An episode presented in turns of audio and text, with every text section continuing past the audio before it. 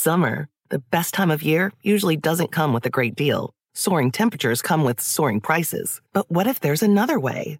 With IKEA, your summer plans can last longer than two weeks of vacation and be more affordable. Here, everyone can have lounge chair access, no reservations needed. From affordable outdoor furniture to stylish accessories, we have all the essentials you need to soak up summer in style, no matter the size of your space. Start planning a better summer with IKEA. It's your outdoor dreams inside your budget.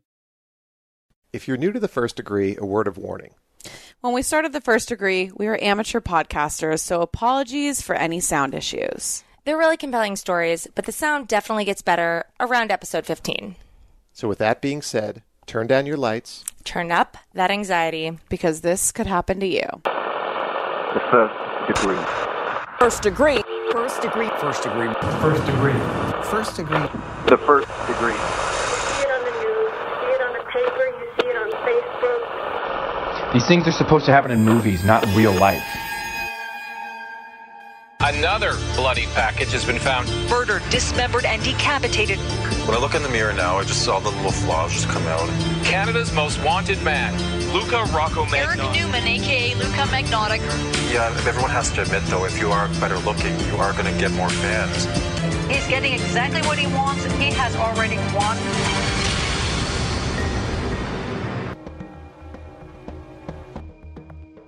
Hey guys, welcome to the First Degree, the true crime podcast that you might end up on. My name is Jac Vanek. I'm sitting across from Alexis Linkletter and next to Billy Jensen. And you guys, we're working hard. We're here after hours because this story is just too good. The best. I mean, the best, but the worst. Well, right.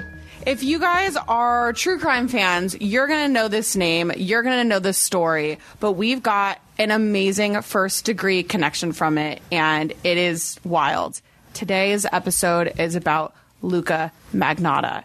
On May 24th, 2012, Luka Magnotta killed and dismembered Lin Jun, who was a Chinese international student, and then he mailed parts of his body to elementary schools and political party headquarters. He uploaded a video of him doing this onto YouTube, and he fled the country, which launched one of the biggest international manhunts in modern day history. Not only do we have an amazing first degree connection, Billy over here wrote an article for, for Rolling Stone. For Rolling Stone, yes. Humble brag. No big deal.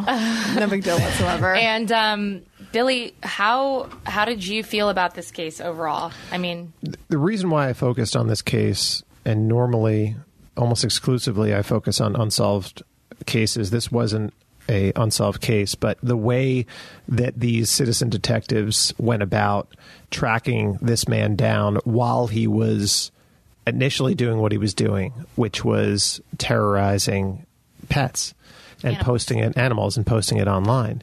And they were really ingenious in how they were able to track him down and find him and were trying to explain to the authorities. They put together this whole dossier and tried to explain to authorities this guy's going to kill someone. We need to we, we found him. We have a good idea where he is. You need to go arrest him. And the authorities did nothing. And then he ended up killing someone. Well, and that's something obviously we see too over and over again with serial killers, just abuse towards animals first, and mutilation of animals and all that sort of stuff. So we're talking about kind of that theme and how that escalates into killing humans, and mm-hmm. then we're also going to be talking about the whole social media aspect and the the reasoning why you'd upload something to YouTube or social media and almost to terrorize other people and what that does and how that interaction leads to different things. Exactly. And he uploaded it because he knew that people had an appetite for it. Mm-hmm. And we, if anyone's familiar with Luka Magnotta, if you're not yet, people were posting reaction videos similarly to what they were doing in Two Girls, One Cup.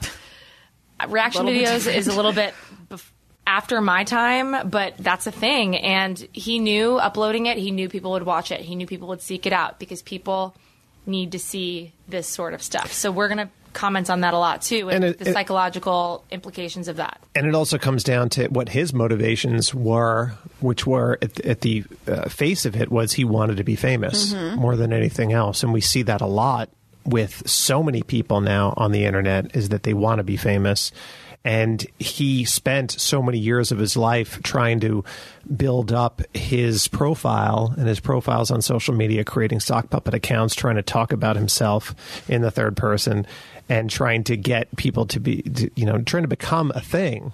And he really didn't have anything going on. And then he took this to the, the next level. Luka's never going to make fetch happen. He's Just never gonna make fetch happen. Anyways, so yeah, and that, also he exhibits extreme narcissism, which Yeah. is seen time and time again in psychopaths, sociopaths, people who kill animals. There's a, you know, obviously a triage, a sociopathy component here. He probably wets the bed too. Mm, I'm sure he did. I'm sure he did. Let's talk about living your best life with your best hair with Madison Reed. With Madison Reed, you can get gorgeous salon quality hair color delivered to your door for less than 25 bucks. Find your perfect shade at madison-reed.com. And Madison Reed would like to honor our first degree listeners with 10% off plus free shipping on their first color kit with promo code first degree. So we're going to start with we'll give a little background on Luka. Or So Born, yeah, how Luka. how this diabolical person came to be. He was born on July 24th, 1982, and Luka Magnotta's real name is actually Eric Clinton Kirk Newman. aka like the dorkiest most dorky name white ever. kid name. Like I understand why he changed it, but anyways, But, but do you know why he was named Eric? What he said? The reason why he was named No. Eric, he's named after the actor Eric Roberts. Uh, I don't even who, know who that is. which I also read isn't true. Yeah, he it made that probably up. isn't true, but it's one of the things that he Wait, said. who that is was true. Eric Roberts? It's Julia Roberts' brother. He was in the Pope Oh. of Greenwich Village. He's a very famous actor. No, That's such a random, random reference. Out of every Eric there could be, No, honestly, the things he does in this case remind me a lot of. I'm watching the assassination of Gianni Versace right now, Mm, and mm-hmm. it reminds me of um, Andrew Cunanan. Oh, like yeah. they're very similar Right. because he would make up all these things about his name to seem more prestigious and things like that. But Yeah. anyways, so he was actually born Eric Clinton Kirk Newman in Scarborough, which is a community on the eastern outskirts of Toronto, and his mother's name was Anna Yourkin, and his father was Donald Newman, and he's the eldest of three kids, which is odd because I've never heard anything about his siblings. Oh, yeah. Um, but his parents split when he was young, and he later went to go live with his grandma Phyllis, which is the most grandma name ever. he moved through school, and at some point, um, his grandmother and grandfather also divorced. And he was homeschooled for a period of time. And in one of his blog posts, he wrote that it was because he was told the world is dirty and a dangerous place. For at least a few years, from 1998 to 2000, he does attend high school in Lindsay, which is a rural community in southeastern Ontario. And, you know, former teachers and classmates remember him for his vanity and his preoccupation with looks. Uh, and he would change his hair very often. And I think we see that a lot throughout his progression. So after graduation in 2002, he started stripping at nightclubs all over Toronto. Then in 2003, he escalates and he films his first two porno films, both as straight men turned gay. He appeared in at least two other pornographic films the following year, including one where he appears as Jimmy, a name that he would also adopt while working as a male escort. Now, in 2004, Newman catches the attention of the Toronto police, and this is kind of his first encounter with law enforcement. And so how old? How old is he now? he is 20. Okay. So in 2004, he's 20, and he catches the attention of the police because he befriends a 24 year old woman with the mental capacity of a child between the ages of 8 and 12. So he convinces this woman to apply for credit cards, and then he racks up $10,000 in unpaid bills. He's charged with fraud, and initially, police were talking about how he allegedly sexually assaulted this woman and videotaped it. But I guess there wasn't enough evidence to support it. So the Crown actually dropped the charge before the case went to trial. And his lawyer at the time, um, his name's Peter Scully, now says that this decision not to charge him with a sexual assault changed the course of Newman's life immeasurably with huge ramifications to our society eventually. So who knows what could have happened if they had charged him with that, you know? Yeah, but do you think that would have stopped him? I don't know. I think that maybe some punishment at an early age could have right attracted something. someone to offer help. I don't know, but you know, at the time when he was initially going to be charged with this crime, his lawyer showed the court a medical report claiming that he had significant psychiatric issues. And this was back when he was 20. He ended up only being sentenced to nine months of community service and 12 months probation. And the sentencing justice who presided over this case said, quote, you have a medical problem and you need to always take medication. If you do not, your life is going to get messed up. And that is the most chilling statement out of all of this. yeah. But boy, is that an understatement. Boy, is it ever. Yeah, but he hits the nail on the head there with you always need to take your medication because that is something that came up in my reporting time and time again as far as um, you know, I I won't give give it away, but um, when he's on his medication, he's he's all right. He is. Is this the first time that he's like seen a psychiatrist of any sort, or Uh, we get we get into some psychological implications later on. that I should probably know about? okay, so anyways, um, in 2005, he started using the name Jimmy. And he was a quote unquote fab boy in the Toronto gay publication of Fab magazine. And in an accompanying caption, Jimmy informed interested readers that his best attribute is his package. He says, I got a mean dick. Me and my buddies made a few videos. So he is just all over the porn video world In make- Toronto. making his own. Making his own way. So in 2006, he legally changed his name to Luka Rocco Magnotta. Did we ever figure out if there's any reference to that his name change? Uh, I certainly didn't know. I mean, Rocco. I mean, it could have been a guy from Long Island for all we know. Give him Rocko's Modern Life. That's what I was thinking too. That was that was the era of that. Maybe mean- they get it in Canada. I gotta give it to him. Luka Magnotta is a good name. It's a great name. But now it's tainted, obviously, forever. So he changes his name in 2006. He files for bankruptcy in 2007, citing illness, lack of employment, and insufficient income to pay off debts was his reasoning. After the bankruptcy, Luka's quest for fame kicked into high gear. The normal life was obviously not working for him, and he wanted to live this like celebrity jet setting lifestyle.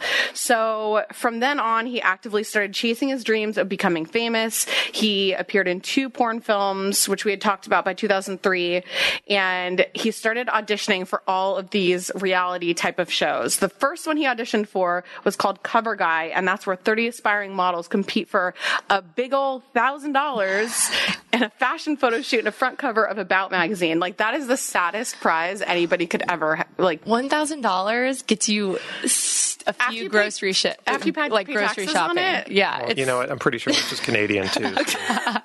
So that's Even even, less. worse. so you get like fifty dollars for all this work.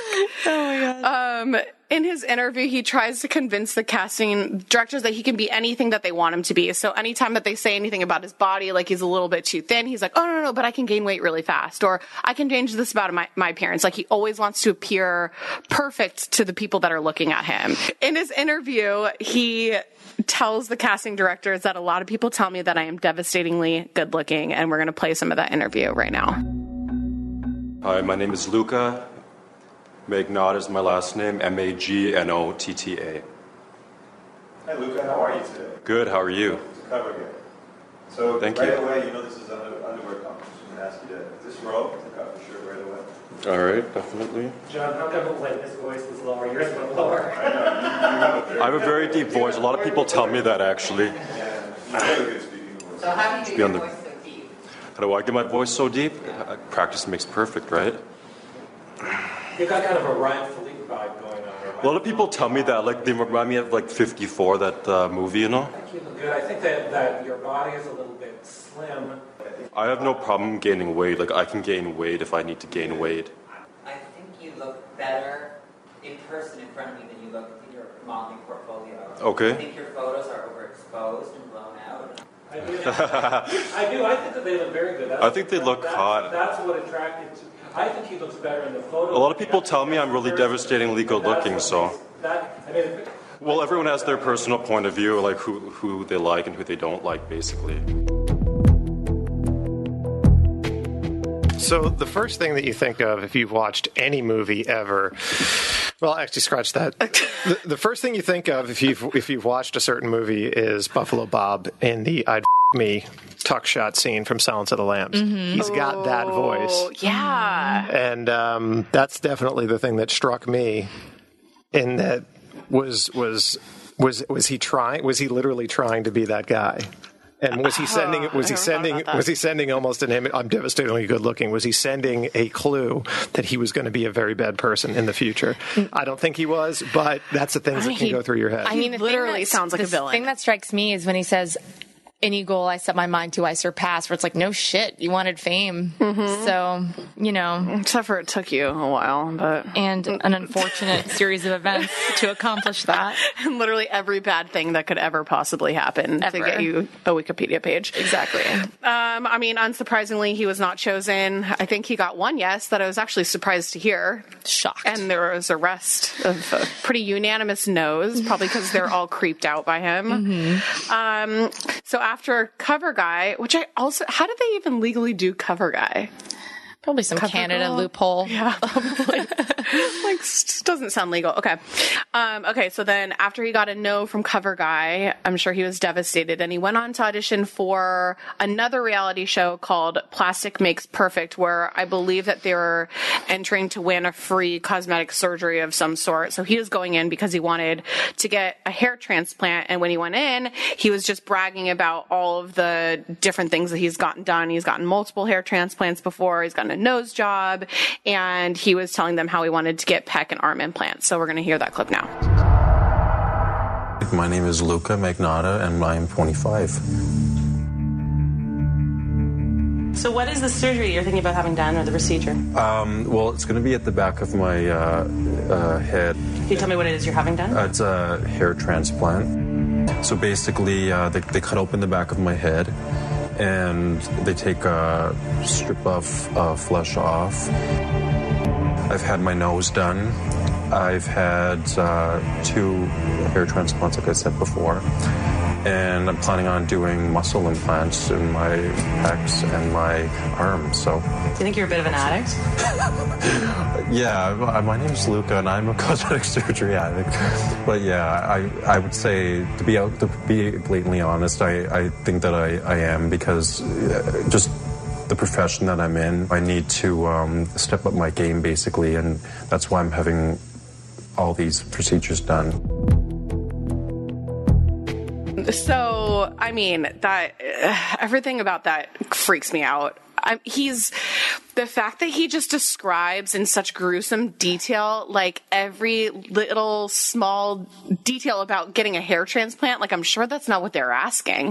They're not asking how it's done and how gory it is. No, it's like he can't help himself. He just loves it. He loves it. And he's so narcissistic and he's so obsessed with looks that it's like you can tell how how he's perceived is just everything. Right. It's just mm-hmm. such an interesting like juxtaposition of like his of his personality mm-hmm. and how he perceives things. Yeah, I mean, he just you can tell that this is this is his entire goal right here. It's to be it's to be pretty, but also to be famous. Um, and he he thinks that the only way that he is going to be famous is by being pretty.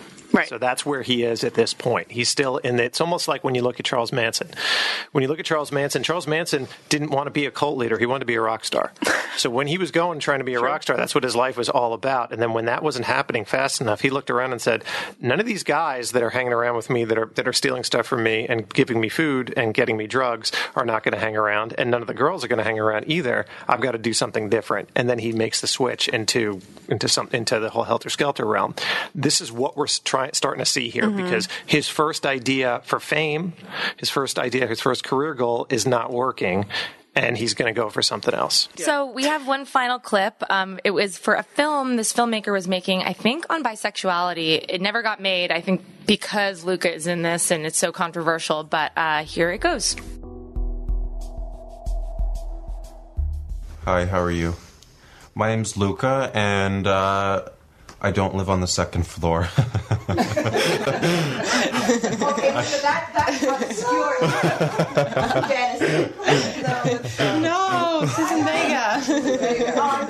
My name is Luka. I live on the second floor. You know? I live on the tenth floor. Mind, um, even though it's obviously self-obvious, but would you mention something about bisexuality in your intro to her? Mention something about Yeah, my bisexuality. name is Luka. I'm checking I'm a out my bisexual. I'm a bisexual. Wait, wait. I've had my own personal experience in the past where I've uh, provided professionally uh, to uh, certain couples, and uh, they've been very um, uh, repressed, and they didn't know how to. You know, go into the community, and uh, when I say professional, I mean escort. And uh, they would be, you know, they wouldn't know what to, uh, uh, they wouldn't know what to do. So I would have to initiate it. They would both be there, and after, Mhm. you know, they would be very old, and uh, and they would be experimenting, Mhm. and uh, they'd, they'd be very scared, Mhm. and I would have to, you know, go in there and uh, show them like how to do things, and you know, it was. Yeah,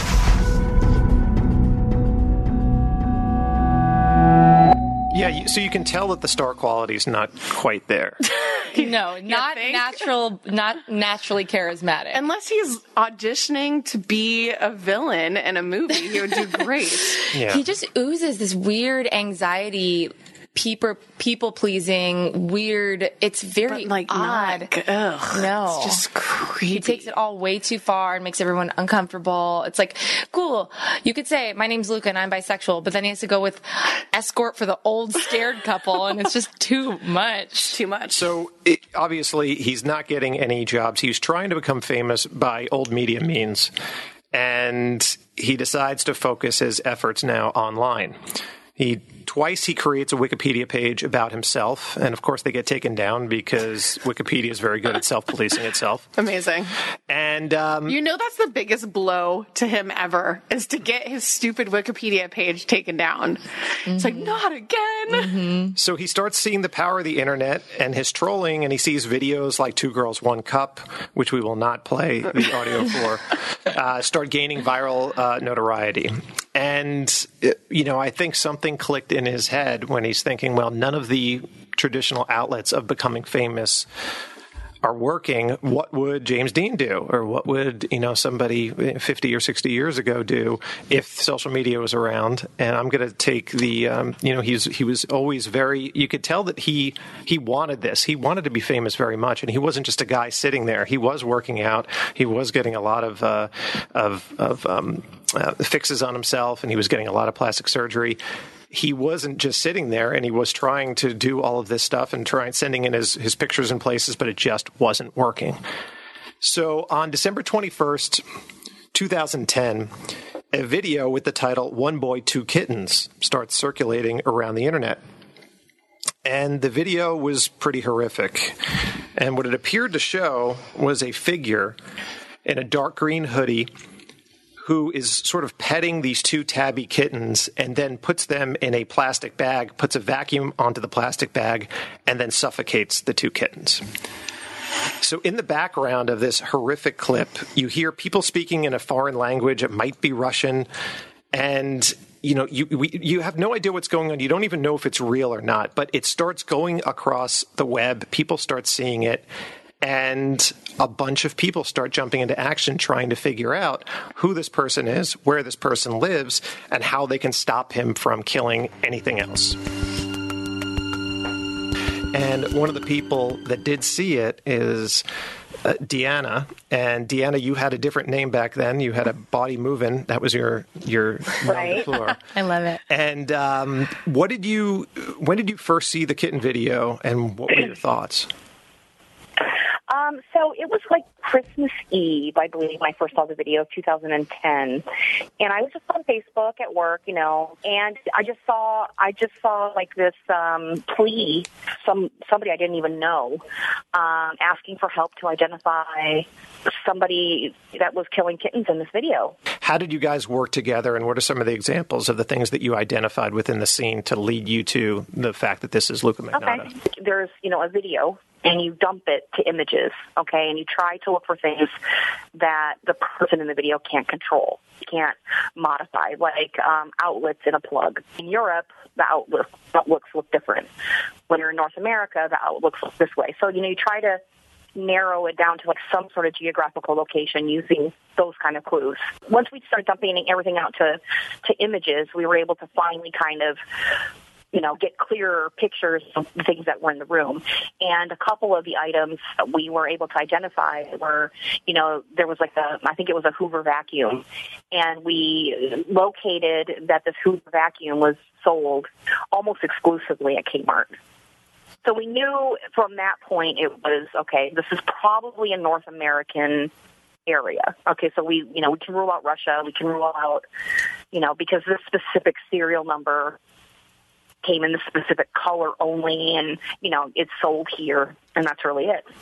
So we were, we were, okay, so we were kind of finally convinced that this had happened in North America. And meanwhile, as this is all going on, you know, hundreds of people are joining this Facebook group every day.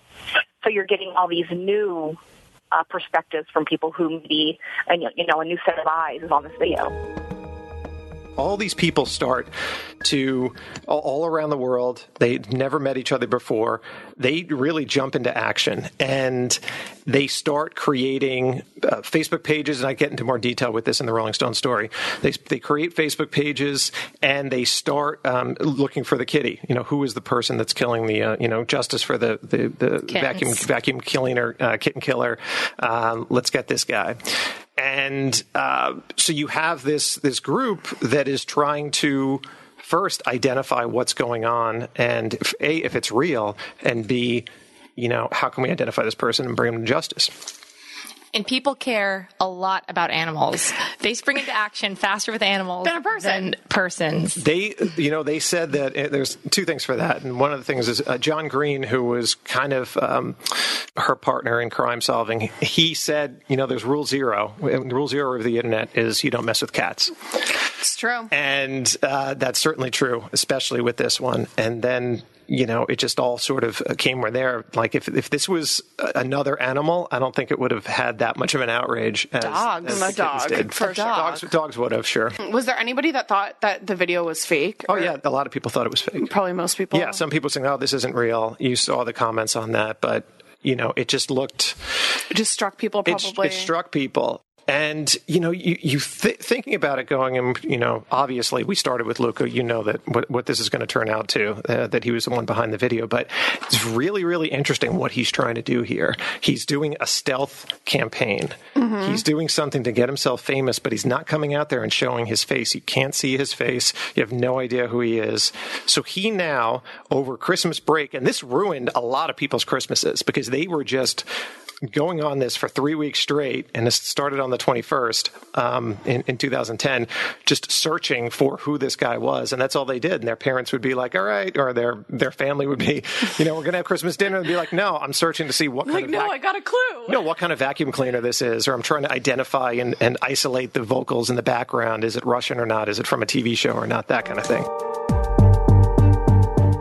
Summer, the best time of year, usually doesn't come with a great deal. Soaring temperatures come with soaring prices. But what if there's another way?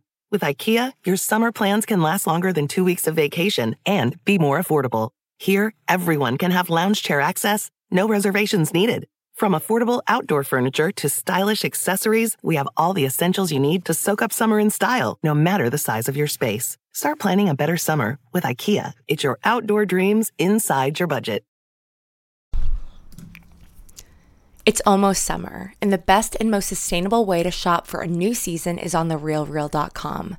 The Real Real is the largest and most trusted source for authenticated luxury resale. It's the only place you'll find brands like Hermes, Cartier, Prada, Dior, Staud, Zimmermann, Jacquemus, and more for up to 90% off retail. 10,000 plus new arrivals land every single day from hundreds of brands you love, all authenticated by a team of in house experts. Whether it's that perfect wedding guest look, a new summer sandal, an updated beach tote, resort wear for your summer vacation, you're bound to find exactly what you're looking for, plus deals you won't get anywhere else on therealreal.com. Visit therealreal.com and use code FIRST at checkout for 20% off. Terms apply.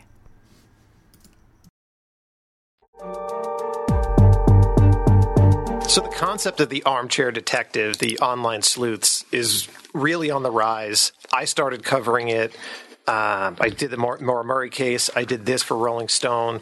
Uh, I did a one about these citizen detectives that were able to find this group of affluent twenty somethings who attacked a gay couple in Philadelphia, and you know when it works, it really works and works really well. In fact, in that Philadelphia case, he said, "I'll take a thousand Twitter detectives over one detective uh, any day," and yeah, uh, which I'm sure did not make him very popular in the in the locker room, but he's a really cool guy.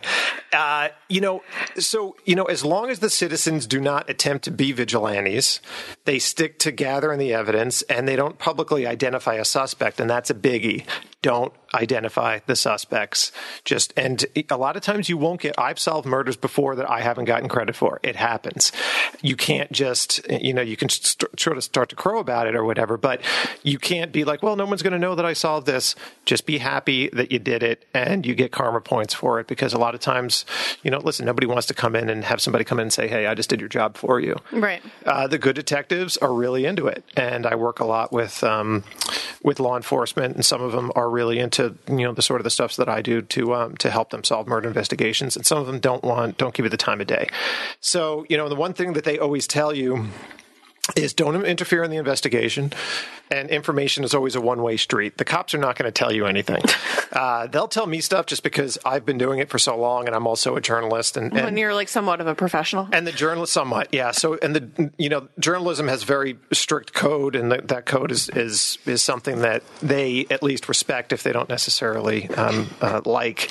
But uh, they're not going to tell you stuff. You're not going if you call in with a tip they're not going to say they're not going to give you another tip in return. It's not, not that way this was a real great example of people just getting together identifying somebody pleading with the police please we know this guy's going to kill somebody at some point and the police doing nothing Which has to be the most frustrating thing in the entire world. Mm-hmm. Because it's like we have everything for you on a golden platter and you're still not doing anything about And it. a dossier, which is my new favorite word for I how know. many times it's been said so far.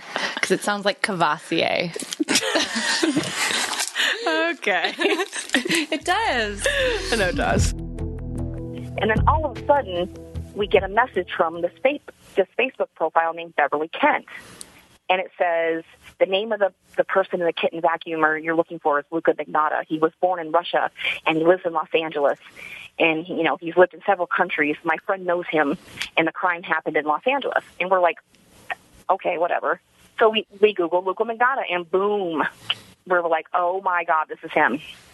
This is him. Is Beverly, right? The person who Right, messaged. so- is that Luka? right. Was that himself? Of course. Yes. Uh, Just- of course. just now, spelling it out. again, we didn't we didn't know this at the time, you know, because I mean, we didn't have any idea who the hell Luka was, Right. and we were able to piece together, you know, because he had all these photos of himself everywhere. Can you talk about how did you put two and two together, you and John? How did you guys put two and two together that he was in Toronto and how you used the Google Street View? When Beverly messaged you, didn't mm-hmm. he say that he was in Los Angeles in the video? Right. He did. Right. So Yeah. we did have evidence of him being in New York. But there was Okay, no so, you know, evidence. there was no you take- evidence of, being, of Right. him being in LA.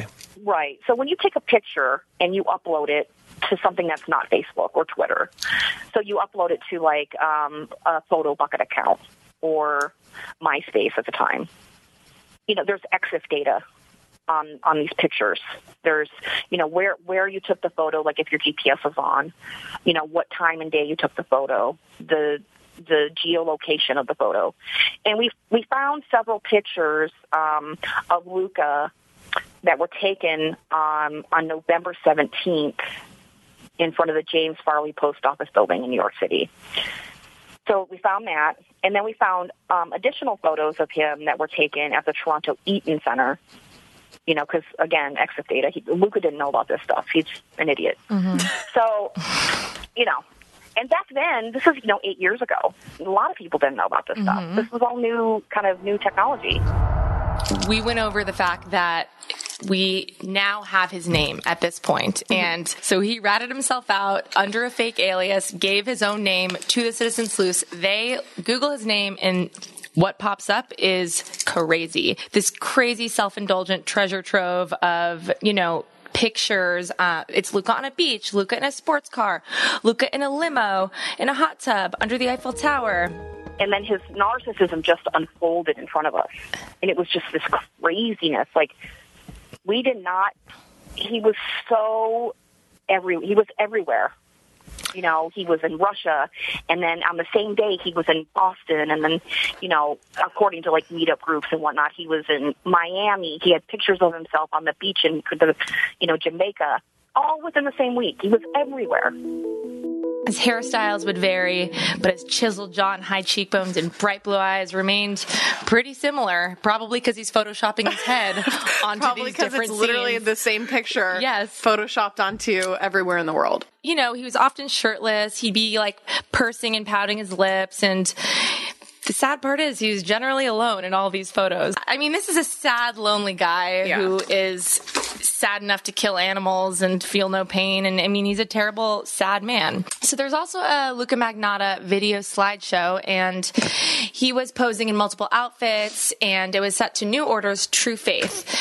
And what's interesting is there were also all these articles that seemed to be self-published, but they were on all of these um, user-generated sites and message boards, photo buckets, photo albums, things like that. we were kind of just like researching him, trying to find out, you know, all that we could about him, but it was all made up bullshit on the internet that he had written about himself because he created all these accounts that are his fans, you know, and comments on all his YouTube videos and stuff.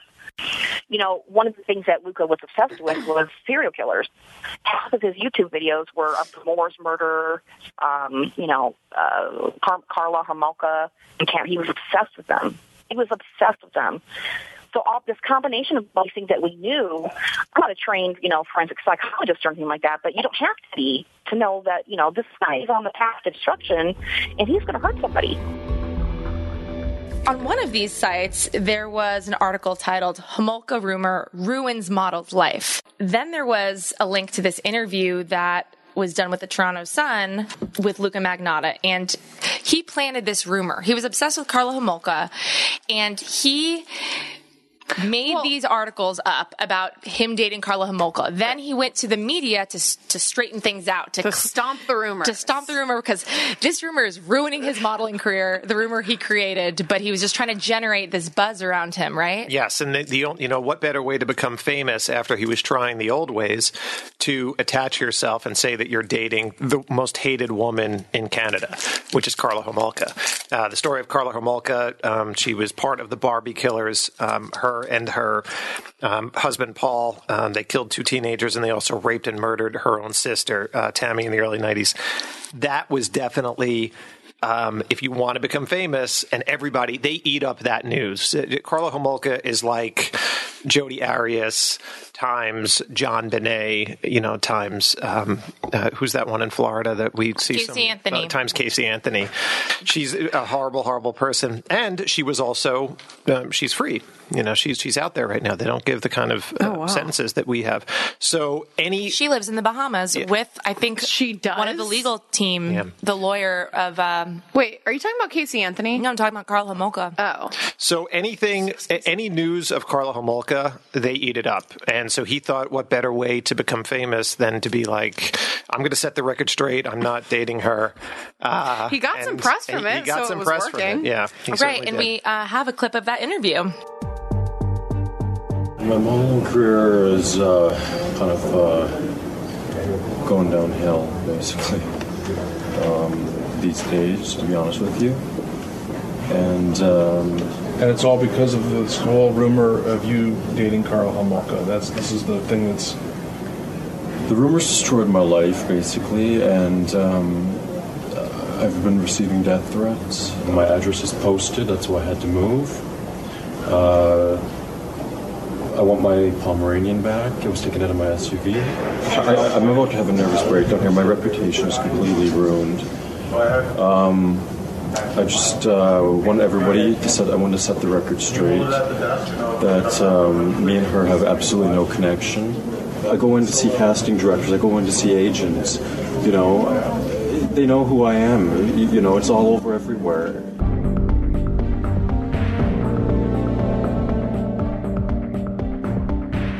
Mean, he did a really bad job at seeming sad in that clip, I have to say. there was an excitement in his voice. Aside from making up this ridiculous rumor.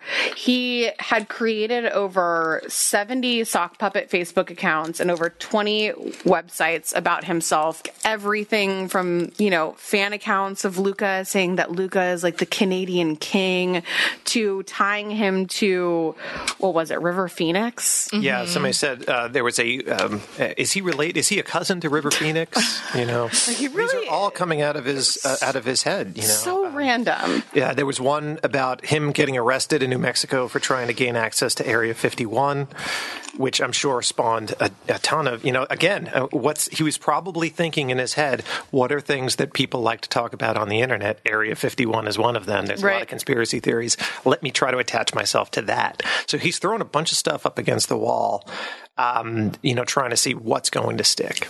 I have to say, he thinks that he has no talent other than his good looks, but he could be a really good marketer, like an online marketer or like an SEO specialist, because what he was doing was Interesting. somehow like working. No, it definitely was working. And and you know, Jac, as somebody that has a lot of followers on social media, you know that that tr- a trying to try it's one thing to get those followers and then it's another thing to actually keep those. He was just trying to get them. He Yeah. never really even got to a point where he was able to um Well, also his followers were just his fake accounts. well there's that he too probably had I mean, 69 followers of his one. Do you think he had like a booklet with all of his sock puppet logins? accounts? Yeah, like how do you remember them all? And you know they didn't have that like password saver thing on your computer, but, like I can't even remember my one bank login. I have to change the password every time I try to log in because I can't remember That's it. what I'm saying. Talent. He had a a talent. for sure. No, he could area. have. He could have. Honestly, he probably could have gotten. Uh, I mean, a lot of the stuff that he was doing with sock puppet accounts, he could have gotten a black hat job with SEO, or he could have gotten a traditional, you know, internet marketing job and made you know forty grand a year or something, and, what and would have been fine. He But wouldn't have had to file for bankruptcy. yeah. It's interesting. We all try to avoid trolls, and you, as an internet sensation, Jacqueline, especially today in the flesh, Uh, you there's nothing. There is nothing We- worse than a troll. nothing worse. But he's trolling himself. That is self-loathing. He is trolling himself. So at the same time as uh, while this group is is searching for him, so he knows he's got someone's attention. He hasn't, and his plan is working. He's he's being obsessed over by at least you know dozens of people out there and all across the country. and we didn't know this at the time. You know, he's a very narcissistic person, so he would be releasing photos of himself um, on places like 4chan and 7chan and things like that, and taunting us. You know, um, in fact, in one of the threads, he posted, you know, a picture of himself with his face blurred. You know, holding the kittens and and whatnot, and you know, he, he specifically tagged me in in the thread. Oh So he's kind of like taunting, kind of like taunting us, like you know, catch me if you can. You know, you're never gonna figure it out. And he would he would also post pictures of his face unblurred. I think his general his general feeling was that he's so famous, we were gonna know who he was. Nobody knew who the hell he was. So he begins to post photos of himself, kind of further implicating himself and connecting himself uh, to the video. He's got a photo of him holding a cat on the bed, and he pixelates his face, and then he doesn't pixelate his face. Um, you know, he's sort of giving these breadcrumbs. To, breadcrumb. What's a breadcrumb? It's a German breadcrumb. Sounds fancy. he's giving these breadcrumbs to of clues uh, to terrorize um, these his his new followers, you know, his new fans, and maybe even not even to terrorize them, just to sort of just to to allure them to get them more into um, into who he is, so they'll discover it and then be like, oh my god, it's it's Luka Magnotta, the famous you know porn star. So, you know, using these sock puppet accounts, they, he joins these Facebook groups and he's watching as these users are tossing out these new theories and dissecting every clue in his video. And he must have been loving it. And he, he, you know, he wanted more. You could tell he wanted more. So eventually, an internet article surfaces that claims that an anonymous tip resulted in the positive identification of a well known bisexual porn star and model named Luka Magnotta.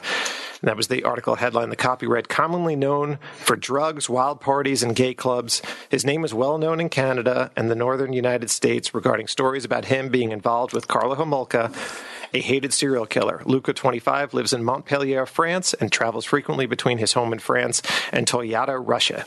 Definitely not made by Luka himself. No. Couldn't be. Couldn't be. So, uh, you know, much of that information was wrong up there, but his name was now out in the open. He had finally put his name out in the open. And he actually was feeling the footsteps enough to meet with an attorney. So on January 12th, he met he wrote to a Manhattan attorney named Romeo Salta. And it was sort of less denying his involvement in the video and more just sort of to to I don't know I don't even know why he did it, I sort think it to just- cover his tracks. There's kind like of. a there's like a prestige to lawyering up. So, okay. So we found out that he was in Toronto because, you know, Luka was very into himself and there were pictures of him all over the place, like all over the internet. And he had a picture of himself standing on a balcony at, you know, and, and and in the distance you could see a gas station. And it was a gas station that we had never heard of before. And I live on the West Coast, so, you know, gas stations are kind of regional. You know, like I may have like a Mobil Exxon gas station and you might have, you know, a Rebel gas station that I don't, you know, I don't have. So we had never heard of this gas station, so we looked it up, and they're in, they're in, they're in Ontario. So we were able to look at all the gas stations in Ontario and pinpoint the exact intersection using Google Maps. Uh, because of like trees in the area, street lights in the area, things that you know, again, Luka can't manipulate. Right, so you were able to so you were able to go and using Google Street Maps. I think you found maybe nine or fifteen of those gas stations. I think it was an Esso gas station in um, in Right. the Toronto area. You went using Google Street View, and then you went to that lo- that location, and then just looked up and looked for that apartment building Right. where he said he owned his condo and he was living the high life. And then I think maybe on the third or Right. fourth one, I think you got it. Right. Yeah. So I mean, you know, that's what we did for everything. There were other pictures of him standing at like Holiday Inn, you know, trying, and he was like pushing the press away. There was no press. He was, you know, oh my god, pushing the press away from the camp. Dude, it was crazy. So now that right, you now like- that you have his you have an address. What are you? What do you do with that information now? You have an address of somebody that you know was killing kittens. Mhm. What do you do? So we didn't know how old the address was, though. We didn't know, you know, if he lived there currently or if he, you know, lived somewhere else now. I mean, we didn't know. We just know it was it was posted on this day, and you know, he says he's there. So we, like I said, we created this document, kind of like the, this dossier about Luka, and put all of our facts and things that we weren't making up, things that we weren't um, guessing about, you know, facts. And in this dossier, we put in the addresses that we had found because we had found a couple, and we sent it to the detective, you know, because he asked for it. So the detective can't find him, though. He's not there. He's not there. He's not in their system. You know, he's not. Uh, you know, and in my head, I'm thinking, you know, he's living on. He's probably living on unemployment of some kind, on the dole of some kind. He's got to be somewhere in their system, but he wasn't. He his current address was nowhere to be found.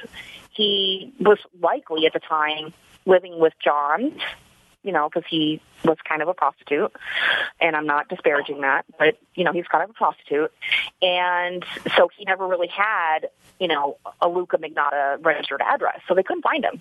They couldn't find him the whole time. So we were very frustrated. And a year went by, almost, you know, almost a full year went by, and they still couldn't find him. And we were still updating the police, like when we would find something new. How were you trying to impress upon the police in that dossier that this mm-hmm. wasn't just about kittens? That this guy could actually kill somebody? Well, that didn't happen until after the second set of kittens. Okay, so there were there were there were three videos that he had released, and there was one in 2010 that I just told you about, and then there were two more in 2011. So once the 2011 videos appeared in November of 2000, so it was about a year later, 11 months later, um, Luka started engaging us more online with his, you know, sock puppet accounts. And you could always tell it was Luka because he would always misspell the same word wrong, like all the time. He could not spell properly, the word properly. Hmm. So, and he used and he and he used that word a lot. It was like a word. It was like his ten dollar word that he used. so you could always tell it was Luka. So in one of the the exchanges that we had with him on LiveLeak, the video site LiveLeak, he said, you know, you're going to put, you guys are going to push this guy to start killing humans. I mean, you knew that this guy, and you're an animal lover, and obviously all these people that you've become friends with, trying in this little, you know, sort of Scooby gang, are mm-hmm. animal lovers. Right. Were you, and this guy is killing kittens in, in order to try to get famous.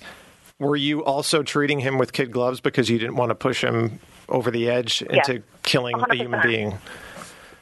100%. Yeah. You know, I mean, it, it, it was always in our head. Uh, I mean, all of us are animal lovers, but we're not like, I'm not a vegetarian. I'm not, you know, so into it that I can't see the human side of it. Do you know what I mean? Like, I, I was infuriated by what he was doing to these kittens. I mean, it was livid, but at the same time, I knew what it could lead to, and that was more. That was really important to me because I knew the kind of behavior that he was exhibiting was going to lead him down the path of hurting people. Okay, so let's pause for a second and talk about this animal abuse because this isn't the only case that somebody has been torturing or killing cats or other animals that has possibly escalated to killing humans or is just an insane thing on its own. Right. So, one of these cases that I looked up, or Alexis looked up, I'm not going to take credit for it. I'm the brains of this operation. Oh, Alexis just sent me the link like five minutes ago. Um, the Croydon cat killer. So that the Croydon cat killer, who they don't know who it is still, was a reported individual who has killed, dismembered, and decapitated more than 400 cats across England. And this just started recently in 2014 and is still going on. and They can't figure out. No, it's still going on. They've Yeah. got as early as late August, a cat was mutilated, and its head was placed in a neighbor's front garden. Why do you think they? Why do you think it's more prevalent in cats rather than dogs? Oh, I'm sure it happens in dogs. It's just people get really upset about dogs. This guy, I mean, people like cats. Well, Sorry, people get upset about cats too. Listen, the, the rule zero. We've learned rule zero of the internet is don't mess with cats. But why does the internet love cats so much? Because I feel like in general people love dogs more than cats. Listen, I'm a dog person, so I don't know, but yes. I don't either. Yeah. I'm a dog person. I also like cats, kittens especially. But I feel like cats are like the symbolic of well, kittens are symbolic of just like pure innocence. No, they use them in all these Easter calendars we saw growing up, like you know the the season. Wait, yeah. what? Easter. Now Easter's bunnies. No, Those were bunnies, and they had the. eggs and ducklings and like also I don't know, bunnies. what the hell were you? to be a puppy, but What the hell kind of calendars were you looking at? I don't really know what you're talking about either. Whatever. My point is, is that people love dogs, and I feel like the the people who are going to escalate to vicious crimes avoid dogs because they would be caught. They would be caught because people. I mean, Well, in general, there's a. Seven Sociopaths. Is that the name? I don't know what that is. Seven Psychopaths. Yes. It's the, The guy movie? whose Shih Tzu Yeah. was taken Mhm. and he like murdered a bunch of people to get it back. I mean, it's Seven Psychopaths, right? Yeah. Yeah. But there are a lot more stray cats than stray dogs, also. hmm So Do you think these cats are strays? I don't know. I mean, the ones in Magnotta are kittens, so you got to go. He probably went to an adoption for like a the sick he is. Yeah, and it was like handpicked. I'll take that one I take and the that one. cutest kitty? But I think one of the most disturbing things is is that he was like loving on them in the videos, cuddling No, with yeah, them, no, being that's- sweet to them, and then doing that, which really is like. He's such a provocateur because he's really trying to upset Mhm. people by being tender to the cat first and then doing such a And that's the same uh, uh, display that he delivers with the human Right. subject Yeah. as well. Uh, It's like intimacy first. It's this intimacy first, just sort of petting, and then just kind of just being, and then going towards the murder. Right. And it's so disturbing. Also, the the Croydon cat killer, they said has killed 400 cats, 60 foxes, and up to 50 rabbits. Some of whom were taken from locked garden, locked garden hutches. The rabbits. according to the Express. Oh, now the rabbits Oh, Where because did she they had get a the rabbit. rabbits? from Lock and Hutch. Like like had a it's, it's in a hutch rabbit named Darko. for Donnie Darko. That's right. Wow, mm-hmm. nice. Yeah, he's a sicko. And these aren't just happening in England, obviously, too. We have one operating current day in Washington, Olympia, Washington. These are happening as as early as early September is the is the most recent one. More than twelve cats. Their bodies have been totally mutilated and left in public places. And this is they're taking this so seriously in Washington that they've assigned a 10 person task force to trying to figure out who this is. because so many times they've seen these things escalate into more. And I mean, 10 person task force, think about just the money that they have to pay Yeah. these people. Like they're taking this seriously Yeah. because so many times we've seen this happen. I mean, it's it's pretty.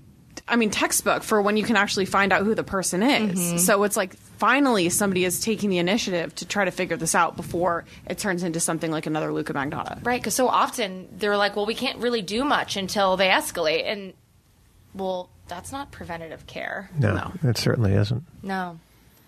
Well, that's our little side note. Let's get back into our Luka Magnotta story. So the fear that his that his violence though is going to escalate and eventually turn towards humans is sort of reaching this fever pitch. And we all know if you're listening to a true crime podcast, you know that serial killers often start with animals and then they move on to humans. Um, it's very likely to happen, and this guy looked like a textbook case of, of, of what was going on. And we start seeing all of this evidence that he's going to get worse, and this is going to get worse. Um, but the police just aren't really listening to the citizen detectives. It escalates indeed because um, December 12th, an email from someone calling himself John Kilbride, which interestingly enough is the name of one of the infamous Moors victims, was sent to the British tabloid, the UK Sun. And it ended with, quote, So I have to disappear for a while until people quit bothering me. But next time you hear from me, it will be in a movie I am producing that will have some humans in it, not just pussies. I will, however, send you a copy of the new video I'm going to be making. Once you kill and taste blood, it's impossible to stop. This is not all in hindsight. I mean, we saw this coming. Right. So the we went to the Montreal SPCA and the Montreal Police Department, and then two, two, three months later, Jun Lin's dead.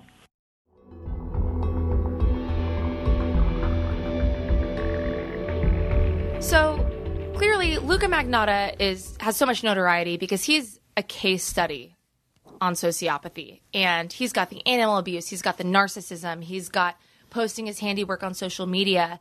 There is so much to cover here. I think we need to make this a two-parter, or else this is going to end up being a two-hour episode. Yeah, we can't subject you guys to that. Okay, so next week we are going to finish the tale of Luka Magnotta. Um, but before we go, um, if you guys have a first degree story, please write us at hello at the first degree podcast.com or go to our website, the first degree podcast.com. Follow us on social media at the first degree, at Alexis Linkletter, at Billy Jensen, at Jac Vanek. And remember to keep your friends close, but not that close. And don't post anything on YouTube. Stay tuned. Thanks, Jack Gravina, for your music.